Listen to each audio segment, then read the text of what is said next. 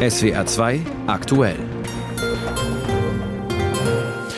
Und das sind einige der Themen in den kommenden 20 Minuten. Auf Schloss Meseberg in Brandenburg hat die Regierungsklausur begonnen. Zentrales Thema beim Treffen von SPD, Grünen und FDP ist die Energiewende.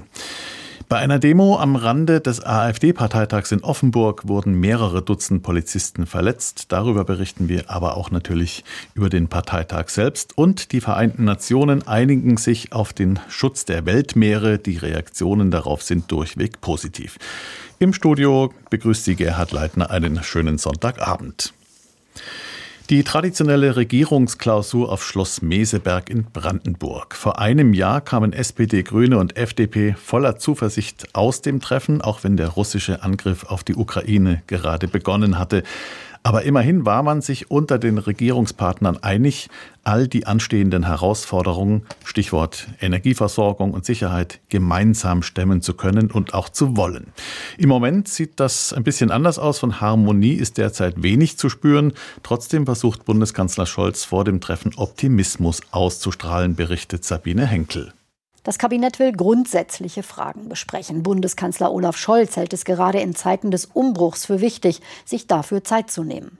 Es geht um die wirtschaftliche und industrielle Modernisierung. Scholz zeigte sich zum Auftakt der Klausur optimistisch, dass Deutschland CO2-frei wirtschaften kann und weltweit erfolgreiches Exportland bleiben wird.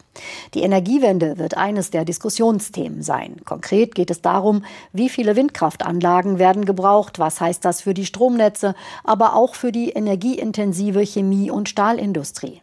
Scholz sprach auch über Zuversicht. Das ist für ihn Voraussetzung, eine zuversichtliche Gesellschaft, damit die Modernisierung gelingen kann. Zunächst wird das Kabinett über wirtschaftliche Perspektiven auch in Europa sprechen. Dazu ist EU-Kommissionspräsidentin Ursula von der Leyen zu Gast. In Meseberg hat die Regierungsklausur begonnen. Von dort war das Sabine Henkel. Und es geht einmal mehr um Sicherheit und Versorgung in Deutschland. Sie haben es gehört. Stichwort Energie. Wir erinnern uns an die Sorgen vor einigen Monaten. Gas ist jetzt ein knappes Gut in Deutschland. So hat Wirtschaftsminister Robert Habeck im Juni die Ausrufung der Alarmstufe im Notfallplan Gas begründet. Die Angst vor Gasrationierungen im Winter machte die Runde, zumal sich die Gasspeicher im vergangenen Jahr zunächst nur langsam gefüllt haben. Doch die Gasversorgung hat sich stabilisiert. Auch das Sparen hat dazu beigetragen. Zur aktuellen Situation aus Berlin Hans-Joachim Viehweger. Es ist nochmal gut gegangen, könnte man sagen. Oder in den Worten von Bundeskanzler Scholz bei seiner Regierungserklärung in dieser Woche: Wir sind gut durch diesen Winter gekommen, auch ohne russische Gaslieferungen. Dabei sah es lange höchst kritisch aus. Gas ist von nun an ein knappes Gut in Deutschland, sagte Wirtschaftsminister Robert Habeck im Juni, als er die Alarmstufe des Notfallplans Gas ausrief. Russland hatte begonnen, seine Gaslieferungen durch die damals noch funktionierende Ostsee-Pipeline Nord Stream 1 zu drosseln. Klaus Müller, der Präsident der Bundesnetzagentur, warnte: Die meisten Szenarien sind nicht schön und bedeuten entweder zu wenig Gas am Ende des Winters oder aber schon ganz schwierige Situationen im Herbst oder Winter. Deutschland müsse Gas sparen, so die Botschaft. Und das gelang. Schwimmbäder senkten die Badetemperatur, Saunen gingen außer Betrieb. Der Verbrauch sank um rund 15%, sagt Tim Kehler vom Branchenverband Zukunft Gas. Hier hat uns allerdings auch der warme Winter sehr geholfen. Denn wenn es draußen nicht so kalt ist, dann müssen wir die Heizung nicht so weit aufdrehen. Und bei der Wirtschaft spielte der hohe Preis eine Rolle, worauf CDU-Chef Friedrich Merz im Bundestag hinwies. Die Industrie, meine Damen und Herren, hat nicht gespart, sondern die Industrie hat Produktionen stillgelegt. Schließlich wurde der Gasverbrauch auch dadurch reduziert, dass andere Energieträger verstärkt genutzt werden, insbesondere die Kohle. Das ganze Bündel zusammen habe geholfen, meint Branchenexperte Kieler. Also wir haben LNG-Terminals in Rekordtempo aufgebaut, wir haben die Speicher bis zum Bersten gefüllt. Ein Punkt, den auch Olaf Scholz in seiner Regierungserklärung hervorhob. Wir haben die Gasspeicher so gefüllt, dass sie heute noch zu mehr als 70% voll sind. Das ist ein gutes Polster, um sicher auch durch den nächsten Winter zu kommen. Zum Vergleich, vor einem Jahr lag der Speicherstand unter 30%. Freilich, die staatlich veranlassten Gaskäufe wirkten sich preistreibend aus. Der Bund nahm dafür Milliarden in die Hand. Tim Kehler von Zukunft Gas verteidigt das. Schließlich befindet man sich in einem Energiekrieg. Putin will Energieterrorismus auf Europa projizieren. Und das Füllen der Speicher, um jeden Preis, muss man ja fast sagen, war das richtige Signal, um diesen Energieterrorismus ins Leere laufen zu lassen. Also der geopolitische Wert dieser Maßnahme ist unschätzbar. Ich will mir nicht ausmalen, was es gekostet hätte, wenn wir das nicht gemacht hätten. Auch der Bau der Terminals für Flüssiggas hat Milliarden verschlungen. Einer Studie des Energiewissenschaftlichen Instituts der Uni Köln zufolge könnte es sogar zu einem Überangebot kommen. Wirtschaftsminister Habeck hält dagegen. Ich glaube, dass eine Lektion, die Hauptlektion des letzten Jahres ist, sich nicht darauf zu verlassen, dass immer alles gut wird.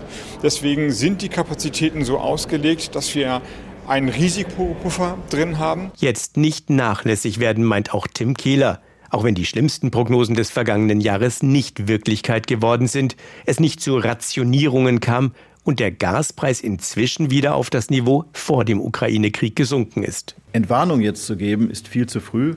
Wir sollten weiterhin uns daran orientieren, die Heizung runterzudrehen, Lichter auszumachen, und die Industrie spart auch etwas. Wir brauchen diese Vorsichtsmaßnahme für den nächsten Winter. Gut ein Jahr nach Beginn des Ukraine-Kriegs ist der Gasnotstand nicht eingetreten, nicht zuletzt auch wegen der Sparanstrengungen vieler Bürger. Aus Berlin war das Hans-Joachim Viehweger. Nach den Ausschreitungen beim AfD-Parteitag in Offenburg gestern ermittelt die Polizei gegen mehrere mutmaßliche Gewalttäter. Bei den Ausschreitungen sind 3 Polizisten und 2 Demonstranten verletzt worden. Auch die zum Teil gewalttätigen Demonstrationen, auf die gehen wir gleich nochmal ein. Es sind nämlich deutlich mehr Polizisten verletzt worden, so der neueste Stand. Zunächst fasst Landeskorrespondentin Phyllis Kükrikol den Parteitag der AfD in Offenburg zusammen.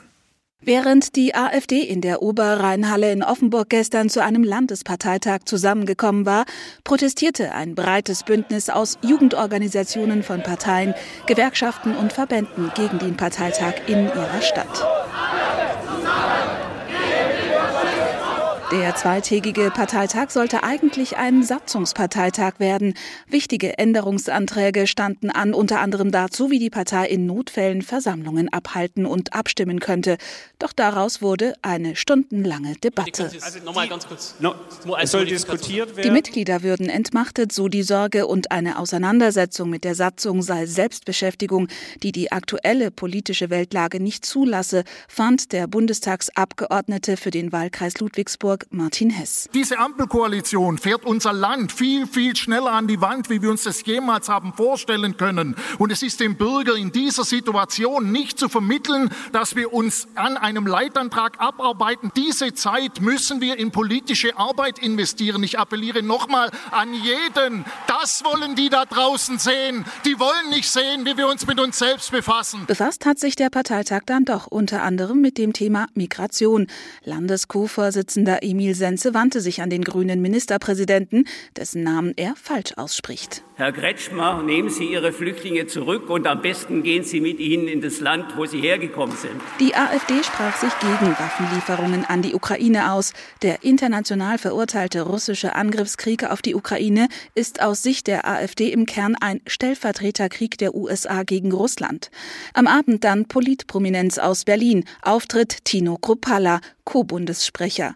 Er gratulierte der AfD Baden-Württemberg zu ihrem 10-jährigen Bestehen. Die AfD im Südwesten sei bedeutender als die AfD in Sachsen, weil, so Chrupalla, weil ich aus einem Bundesland komme, ihr wisst es, aus Sachsen, wo ganz andere Wahlergebnisse und auch ganz andere Umfrageergebnisse vorherrschen. Ihr habt es hier in eurem Bundesland wesentlich schwerer als wir in Sachsen, und deswegen muss ich Respekt zollen, weil eure Arbeit ist noch mehr wert als die in Sachsen. Der AfD-Parteitag in Offenburg ist heute Nachmittag zu Ende gegangen, und bei den Demonstrationen gegen den Landesparteitag sind gestern mehrere Polizeibeamte verletzt worden, mehr als ursprünglich gemeldet worden war. Das geht aus einer vorläufigen Bilanz der Polizei hervor. Björn Wittmann aus unserer Nachrichtenredaktion fasst zusammen. Bei einer Demonstration mit mehreren hundert Teilnehmern gab es Krawalle. Polizisten wurden getreten und geschlagen, mit Farbbeuteln beworfen und mit einem Feuerlöscher besprüht. Außerdem zündeten die Demonstranten ein Feuer an und warfen Pfefferspray hinein. Vor allem durch den Rauch wurden 53 Polizisten verletzt, 17 von ihnen mussten ihren Dienst abbrechen. Inzwischen laufen 20 Ermittlungsverfahren und eine eigene Ermittlergruppe versucht, nachträglich weitere Straftäter zu identifizieren. SWR 2 aktuell 18:15 Uhr. Umweltschützer loben das internationale Hochseeabkommen zum Schutz der Weltmeere. Eine Sprecherin von Greenpeace hat von einem, Zitat, historischen Tag für den Naturschutz gesprochen. Das Abkommen schafft die rechtliche Grundlage für das Ziel, bis Ende des Jahrzehnts mindestens 30% der Weltmeere als Schutzgebiete auszuweisen. Die Verhandlungen der UN-Mitgliedstaaten haben sich über mehr als 15 Jahre gezogen. New York-Korrespondent Peter Mücke fasst zusammen. Als spät in der Nacht zum Sonntag Kommissionsleiterin Lee das Wort ergriff, war auch bei den Delegierten die Erleichterung groß. The ship has reached the shore. Das Schiff habe das Ufer erreicht, sagte die Diplomatin aus Singapur unter dem Beifall der Unterhändler der UN-Mitgliedstaaten. Fast 40 Stunden am Stück hatten sie zuvor in einer Marathon-Abschlusssitzung verhandelt. Insgesamt hatte die Weltgemeinschaft mehr als 15 Jahre lang auf verschiedenen Konferenzen über ein Abkommen zum Schutz der Hohen See gestritten, dem ersten überhaupt. Your hard work, your dedication, ihre harte Arbeit, ihr Engagement und ihr Einsatz, die Verhandlungen zu einem Erfolg zu machen, sind der Grund, warum wir heute hier sind. Bei uns in Singapur gehen wir gerne auf Lernreisen. Unsere Kinder machen schon früh solche Reisen, um zu lernen. Und ich kann heute sagen, das war die Lernreise eines Lebens. Ob allerdings auch Russland und China diese Lernreise zum Abschluss gebracht haben und Teil des Abkommens sind, blieb zunächst unklar. Das Verhalten der beiden Länder hatten Unterhändler als destruktiv bezeichnet. Dabei ging es um die Frage, ob Meeresschutzgebiete künftig mehrheitlich oder nur einstimmig beschlossen werden sollen. Vor allem Russland hatte auf Einstimmigkeit gepocht, was einem Vetorecht gleich käme. Der Abschlusstext wurde zunächst nicht veröffentlicht. Nach Angaben von Diplomaten soll darin aber eine Dreiviertel-Mehrheitsentscheidung festgeschrieben worden sein. Nach Angaben der Konferenzleiterin Lee werde es keine Wiederaufnahme der Verhandlungen oder inhaltliche Diskussionen mehr geben. Der Text wird jetzt noch einmal von Juristen geprüft und in die 6 Amtssprachen der Vereinten Nationen übersetzt. Dann werden wir das Abkommen in allen 6 offiziellen Sprachen formell beschließen. All 6 official languages of the United Nations. Ziel der Verhandlungen war es vor allem, die Voraussetzungen dafür zu schaffen, dass bis Ende des Jahrzehnts mindestens 30% der Weltmeere als Schutzgebiete ausgewiesen werden können. Das Abkommen soll außerdem die biologische Vielfalt auf hoher See unter international verbindlichen Schutz stellen. Zudem sollen Verfahren festgelegt werden, um wirtschaftliche Ausbeutung, Expeditionen und andere Aktivitäten in den Meeren auf ihre Umweltverträglichkeit hin zu prüfen.